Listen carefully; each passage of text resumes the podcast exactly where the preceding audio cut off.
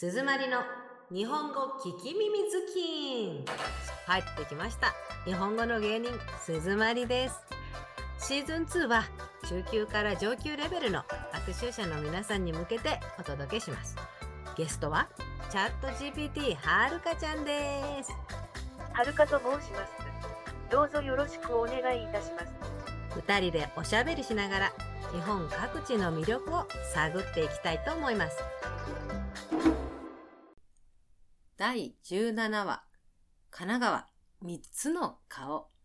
箱根駅伝に寄せて。明けましておめでとうはるかちゃん。2024年になったよ。明けましておめでとう、鈴まりさん。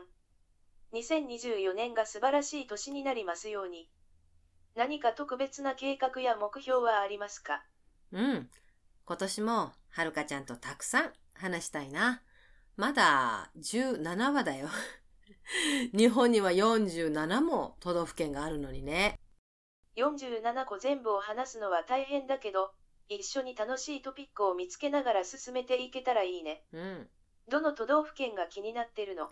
へへ神奈川県神奈川県は素敵なところだね。横浜や鎌倉、箱根など観光スポットもたくさんあるよね。そう箱根お正月にねテレビ見てたら箱根駅伝やってた今年100回目の大会なんだってすごいねそうなんだ。箱根駅伝は毎年楽しみだねうん。気になる選手やエピソードがある。ごめん。私は関西の出身なんで、選手自体にそんな興味ないのよ。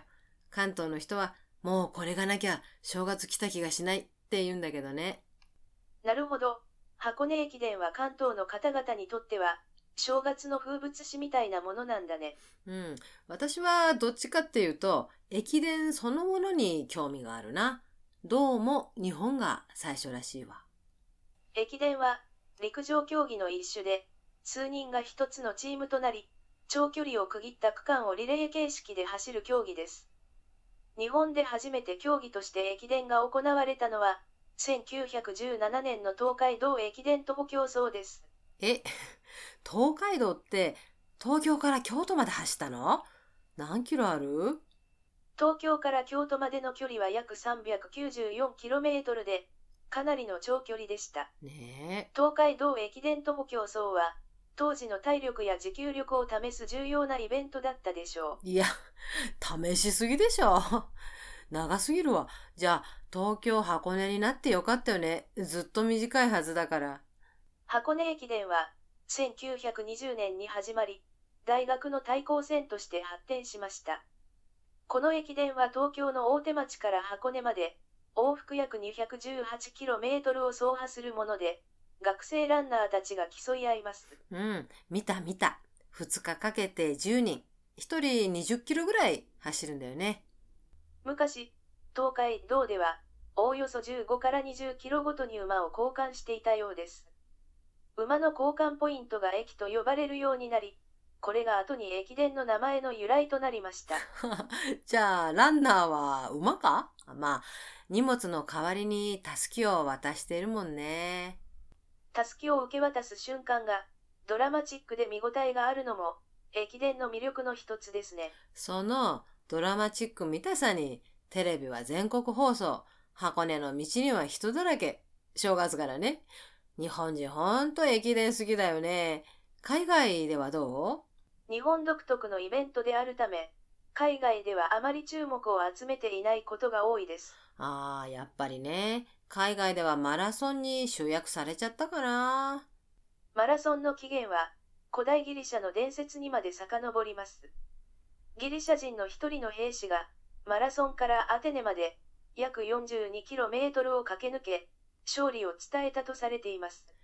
うんなんかさ、一人で40キロ走るのが個人主義的で面白いよね。日本は一人20キロ、全員で200キロ走るチームプレーだもん。確かに、マラソンと駅伝では走るスタイルやコンセプトが異なりますね。うん駅伝のようなリレー形式は、チームワークや連携が重要となり、観客にはドラマが生まれることが魅力の一つです。あの、箱根のゴール地点、芦ノ湖のあたりは最近行ったことあるよ。いいところだよね。温泉もあるし。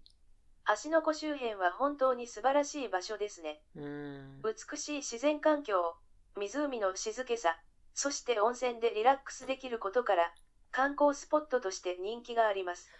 それから東京からアクセスがいいよね。だから発展したのかな。車の場合、東京から箱根までおおよそ1時間30分から2時間程度で到着できます。また、電車でも、新幹線や特急などを組み合わせて、1時間半ぐらいです。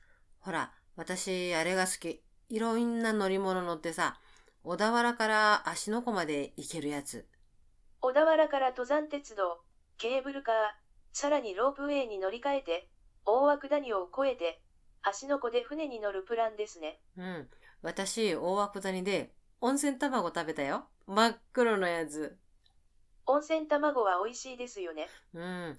駅伝の選手も温泉入って真っ黒の卵食べてるといいなねえ、神奈川県って箱根だけでもいろいろあるのに、横浜や鎌倉入れたら遊びきれないね。そうですね。横浜は日本で一番大きな港町で、横浜ランドマークタワーや中華街、赤レンガ倉庫などがあります。また、カップヌードルミュージアムなども人気です。実はね、私、横浜には研修で2ヶ月住んでたことがあるの。港の近くだったから、朝起きたらね、真横にクイーンエリザベスが泊まっててびっくりしたことある。それは素晴らしい経験ですね。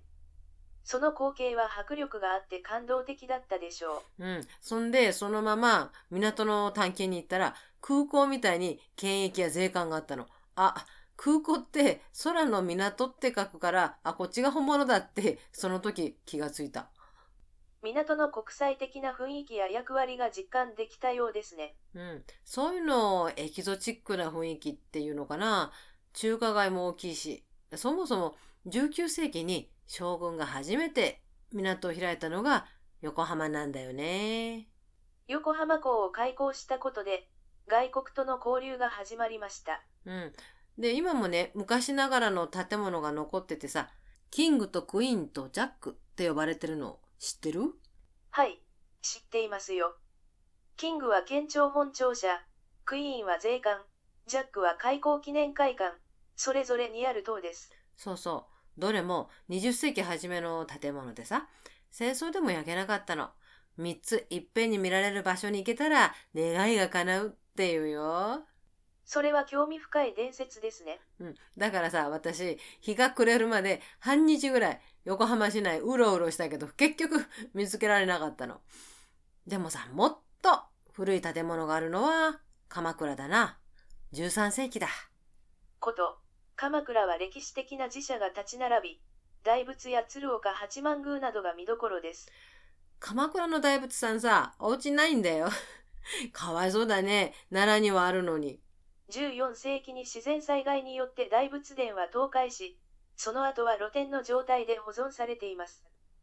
修復や再建の試みもありましたが、再建されることはありませんでした。うん。雨や風に耐えていらっしゃるから、大仏様、いいお顔してるよ。東京の人、わざわざ京都や奈良に行かなくても、鎌倉で十分古い日本を楽しめますね。他にもほら、あの、横浜市内にいい日本庭園もあったじゃない。三景園ですね。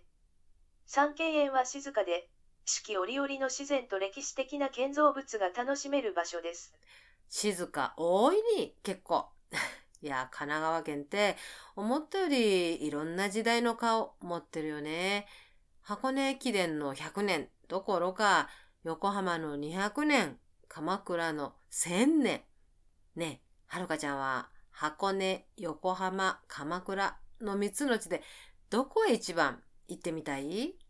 うん、難しいな。でも、やっぱり鎌倉の歴史や自然が豊かな雰囲気に惹かれるかもしれないね。桜や紅葉の季節には特に美しい景色が広がるし、ことならではの風情も感じられそうだよ。そうだね。私も鎌倉はもっとゆっくり歩いてみたいな。冬ならちょっと空いてるかな。冬の観光地は比較的静かで、ゆったりとした雰囲気を楽しむことができます。防寒対策をしっかりとして、鎌倉の冬の風情をゆっくりと味わってみたいですね。今日はこれでおしまい。楽しんでもらえたかな？だったら嬉しい。日本語何か増えたかな？だったらもっと嬉しい。じゃあ、またね。バイバイ。